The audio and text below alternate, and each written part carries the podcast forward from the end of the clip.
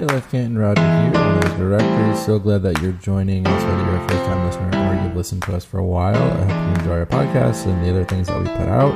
We should have a, another extra podcast coming soon. If you didn't get a chance, a couple weeks ago, Pastor Jared did a podcast uh, message on Mark uh, because we had to skip one of the chapters for a life celebration. So if you haven't listened to that yet, be sure to go back and listen. But either way, I am so glad that you are with us. So I want to remind you that this is always an opportunity to give to not just our church, but to the mission of God and what He's doing in our community and in our church. So you can do that via the Church Center app or our website. Also, if you are new to this community and have not yet been plugged in, we believe that you belong and we want to get you plugged in. So be sure to fill out a Connect card. That's the best way for us to help you do that.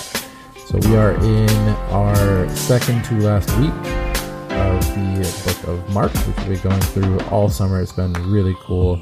So you'll hear a message from a very special guest today from our director of groups and, engagement, Frantz Cesar, uh, for his first message for our church. We're so excited for him to have this opportunity um, and to preach for our community, for our church. So I hope you enjoy that. Give that a listen, and I'll be catch up with you in just a second.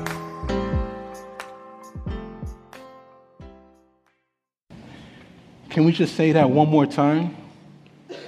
Holy Spirit, you are welcome here. Come flood this place and fill the atmosphere. Your glory, God, is what our hearts long for. To be overcome by your presence, Lord.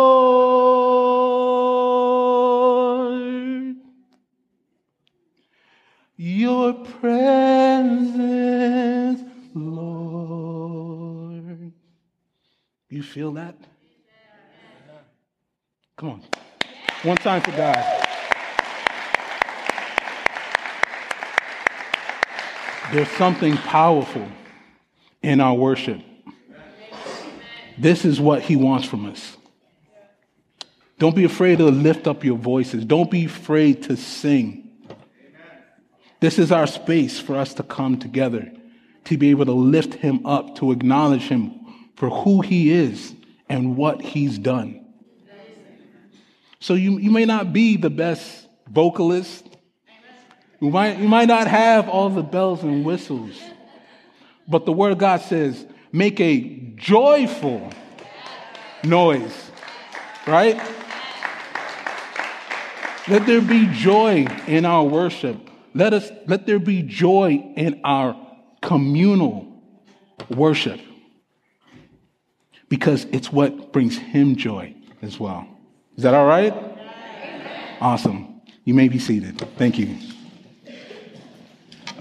First, I'd like to greet you in the mighty name of our Lord, Savior, and King, Jesus Christ. My name is Frantz. I'm one of the directors here at Life Canton. And whether you're joining us here in person or online, we are so happy that you could be a part. Join us and be a part of this moment. you know, we we've been on a journey through the book of Mark. And we're at a place now where we're, we're looking at ourselves. Last week, Roger did a masterful job of talking about pressure societal pressures, what, what that looks, what does that look like? Taking on some of those social pressures day to day to day to day. And so I would like for us to be able to take a look and talk about what happens when that pressure turns inside. What happens when that pressure turns into condemnation? And let's take a look at how Jesus dealt with that. So today we're going to be in the book of Mark, chapter 15. Now, chapter 15 is the time. Jesus is now ready. It's his time to be judged, condemned, and sent to die. So let's take a look at that. What does it actually mean to be condemned? What does that look like? So, condemned, it means to declare to be reprehensible or deserving, right? Wrong or evil, usually after weighing evidence without reservation. Jesus was condemned. He was told he was guilty. He was made guilty. They didn't question him. He had a mockery of a child. He was guilty. Let's take a look first at Mark 15, starting with the first verse. In NLT version, it says, Very early in the morning, the leading priest, the elders, and the teachers of religious law, the entire council, met to discuss their next steps. Very early? Misery don't sleep. Why? I tell you. they got up early to set Jesus up, to get rid of him. So let's talk about this. Why? Why, why is this precedence being set? What, were, what was the issue that the priest and the religious establishment had with Jesus? Let's unpack that a little bit. See, at the time, there was Roman occupation that was tyrannical. There were social pressures that were on the people, and they were under unbearable rule. It was unjust, it was cruel, it was harsh. Change was going to happen. There was a revolution that was going to happen, it was inevitable. spiritual and religious revolution was inevitable. And they knew that when they met Jesus. So they had to maintain the status quo. It says the entire high council met to discuss their next step. So they bound him, they led him away, and they took him to Pilate the Roman governor, Pilate asked Jesus, You, the king of the Jews? Are you the king of the Jews? Jesus said, You said it. Jesus knew who he was. But he declared it, he spoke it. And let's talk about that. So Pilate, Pilate was the governor and the representative of Rome in that particular place and time. He represented the social status quo. He, repre- he represented the rule and the law of the land. So you had the precipice for two revolutions that were taking place religious revolution and change social revolution and change. And Pilate knew this. That's part of why he was there. That's what he was there to do, was to maintain the status quo at all cost. So let's continue. Verse 3 says, Then the leading priest kept accusing him of many crimes. condemnation. And Pilate asked him, Aren't you going to answer them? What about all these charges they're bringing against you? But Jesus said nothing, much to Pilate's surprise. When you know who you are, how much do you really have to say when you're being unjustly condemned? Verse 6 says, Now it was the governor's custom each year during Passover celebration to release one prisoner, anyone the people requested. One of the prisoners at that time was Barabbas, a revolutionary who had committed murder in an uprising. So let's pause. Let's take a look at that. Because you see what's happening here. You have this set time, you have this powder keg of a social situation where the governor or the establishment had to maintain some semblance of order. Pilate knew this. So you had Barabbas and you had Jesus. Now, the name Barabbas in Aramaic actually means Bar Abba, which is son of the father. So, wait, what's really happening here? The people were given a choice, they had to choose. They were given the Son of the Father and the Son of God. The revolutionary who could give them social change. The King of Glory who could give them eternal life. The one who shed blood and the one who sacrificed his blood. But did the people understand at the time? Did they really understand the choice that they had in front of them at that moment?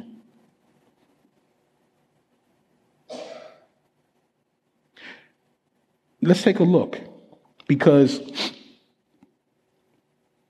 you have to ask yourself what would you do? One, if you're a Pilate, are you going to be a people pleaser are you going to acquiesce to what the people want, forsake a status quo? Or are you going to do what's correct, what's right, what's good and just? Let's continue reading. The crowd went to Pilate and asked him to release a, prisoner as usual. Would you like me to release to you the king of the Jews? Pilate asked, for he realized by now that the leading priest had arrested Jesus out of envy. But at this point, the leading priest stirred up the crowd to demand the release of Barabbas instead of Jesus. So Pilate asked them, Then what should I do with this man you call King of the Jews? They shouted back to him, Crucify him! Why? Pilate demanded. Why? What crime has he committed? But the mob roared even louder Crucify him! So, to pacify the crowd, Pilate released Barabbas. To them, he ordered Jesus flogged with a lead tipped whip and turned him over to the Roman soldiers to be crucified. But what did, why did, why, Let's go back. Let's take a look. Pilate asked an interesting question. He said, Why? See, because he was the governor of that time, so he knew the law. Cruci- crucifixion was a heavy penalty, that was a heavy burden. And he knew the crimes that called for crucifixion. So, what are the crimes of crucifixion or that required crucifixion? Well, their rebellion, insurrection, high treason, murder, piracy, banditry, highway robbery. Which one of these were Jesus? Not one. Not one. Yet, he was condemned and called to die. Let's continue.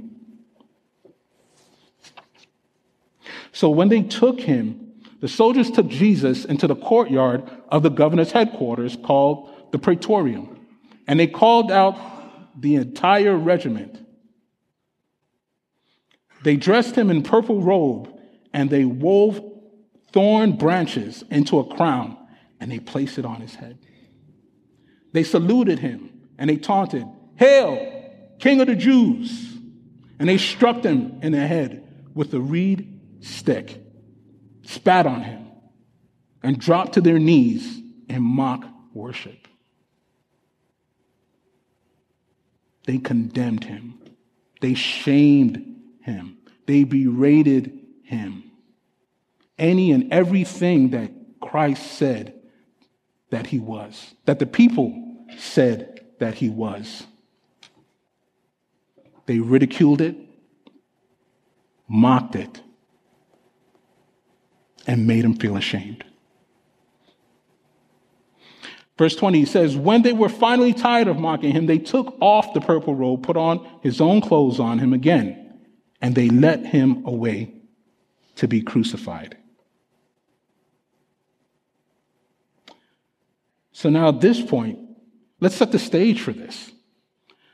This is what the praetorium would have looked like back in that time. There's a stage that's set.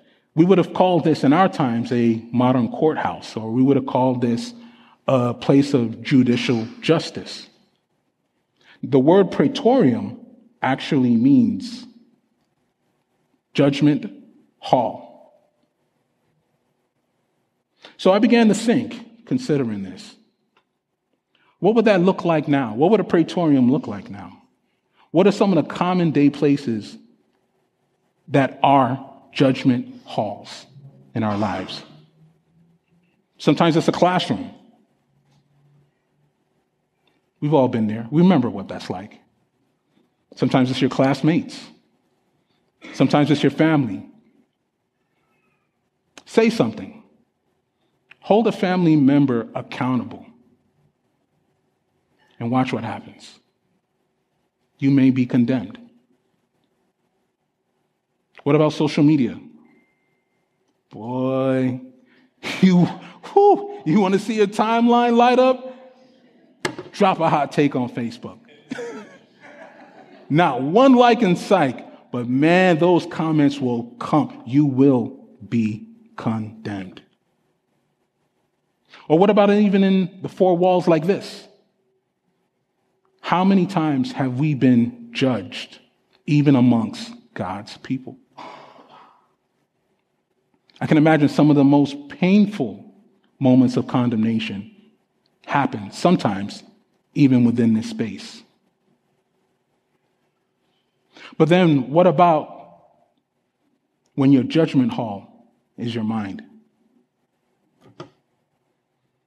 When the guilt that you carry for sins of the past, maybe not even sometimes it's something that you've done, but what if you did something to someone and you can't let it go? The condemnation, the shame, the guilt that eats away at you perpetually in that space of judgment is torture. So let's take a look. Like, how do, how do we deal with all of this. For me, I remember being in junior high school, set the time and place. We're talking about Queens, New York, early 90s. There was a law of the land. Being an inner city kid, you knew sneakers were everything. Mine were British Knights.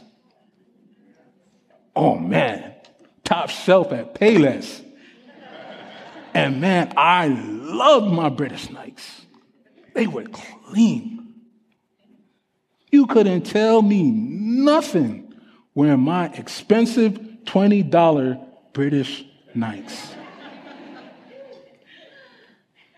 And there came a day, fresh out the box, walking down the hall with my friends, to my next class. Whether it was intentional or happenstance, I don't know. But my brand new $20 BKs got stepped on and scuffed. Oh man. You know what time it is. Because the law of the land at that time says you got to respond. And what was required of that response was war. Three o'clock in the parking lot. You already know. Start telling your friends, call your family, set the pay per view. It's going down in the schoolyard. Because that was what was required. So my friends egged me on. You gonna do that? You gonna handle that? Do the thing. Get them. Because that was the law of the land. But for me, I had always been a child of the king. I've been always raised in God's house. So for me, what was required was peace. They wanted war, but I came in peace. Because that what was required of me as a child of God. So when I said, let it be, they said, what? They ridiculed me. You don't let that pass. That is the highest form of disrespect. You can't let that go un- unchallenged. You're weak. You're a coward. I was condemned. But I also understood that's what was required for being in God's kingdom, and that was okay. Let's go to let's go back to Mark 15 verse 25. Let's talk about this at the moment. Because now we're here. It's time. Verse 25 says, It was nine o'clock in the morning, and they crucified him. A sign announced the charge against him, and it read, King of the Jews. Two revolutionaries were crucified with him, one on his right and one on his left. The people passing by shouted, Abuse, shaking their heads in mockery. Condemnation. Ha! Look at you now, they yelled at him. You said you were going to destroy the temple and rebuild it in three days. So then, well, then save yourself and come down from the cross.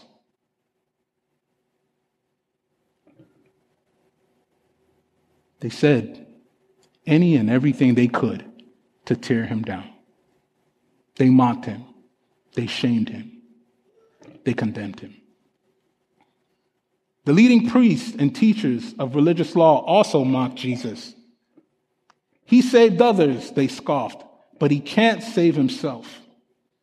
Let this Messiah, this King of Israel, come down from the cross so we can see it and believe him.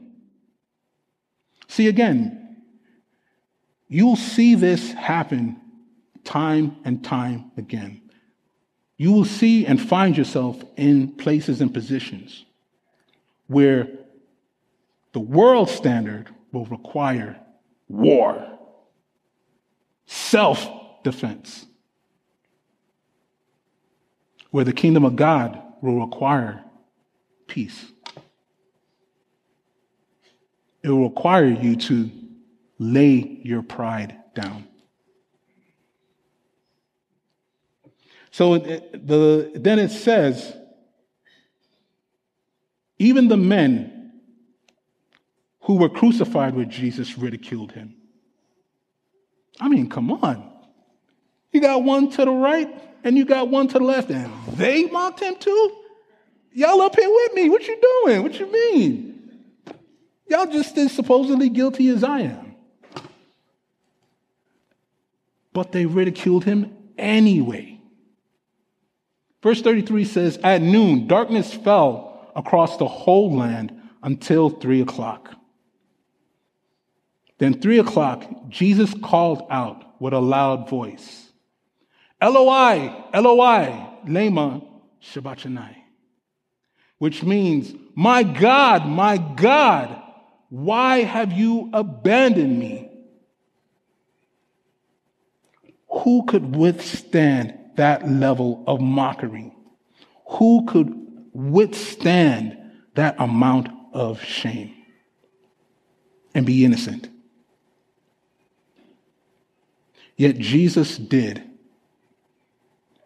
that day, in that moment, on that cross. Why? Because that's what was required of him as the King of glory, as the Son of God. And he did. And what happened when he did? Well, let's take a look. Let's go to Romans 8, verse 1. So the scripture says, So now there is no condemnations for those who belong to Christ Jesus. And because you belong to him, the power of life giving spirit has freed you from the power of sin that leads to death. God's people rejoice. You are not your shame. You are not your guilt. Your sins have been bought and purchased. Live free. Live free. Step out of that place of judgment. Don't condemn yourself. Live in the liberty that comes with the gift of the cross. You don't have to be ashamed anymore. Take off the guilt. Take off the heaviness. Let go of the past and walk in the freedom that the cross has been provided for us. So, how do we do that? How do we live in a new life? How do we walk out this gift? By silencing the voice of condemnation and silencing the crowd. One of the ways you can do that is with salvation.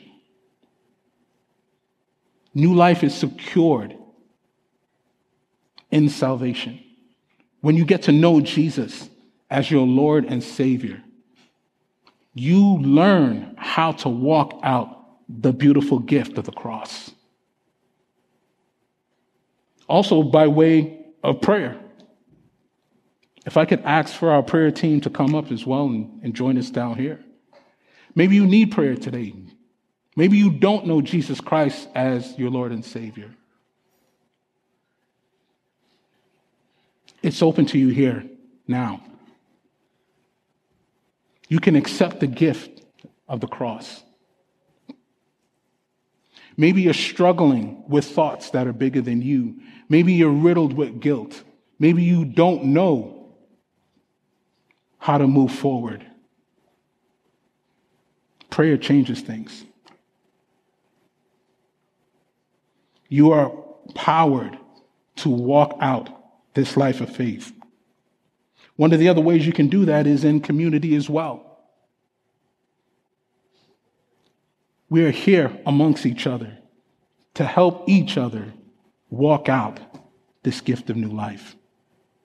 Connect with each other, see one another, embrace one another, be present with one another. Reflect the Spirit of God and the gift of the cross on each other. You know, sometimes that's by way of even seeking counsel. It's okay to say, I need counseling. Mental health is a real thing, and it's okay to seek safe spaces. Do whatever it takes to get you to the cross.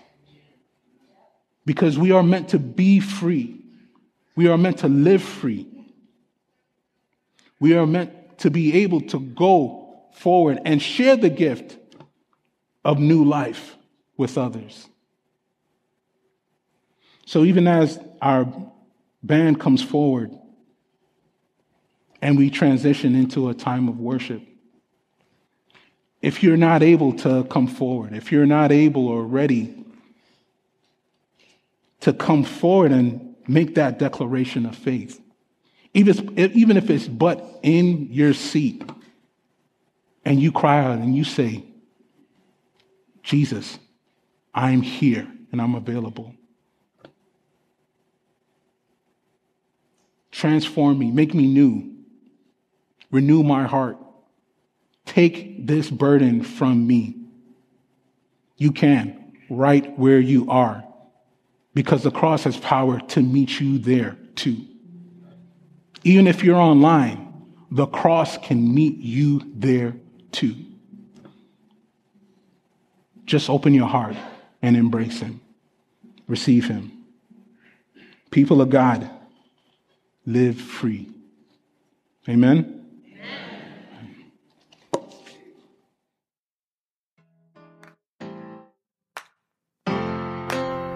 Welcome back. Hope you enjoyed that message. It was such a powerful reminder of what Jesus faced in the form of condemnation, but also what he rescues us from, how he rescues us from the condemnation that we face. So I hope that was encouraging uh, and brought you something to think about uh, and to dwell on this week as you grow in your faith.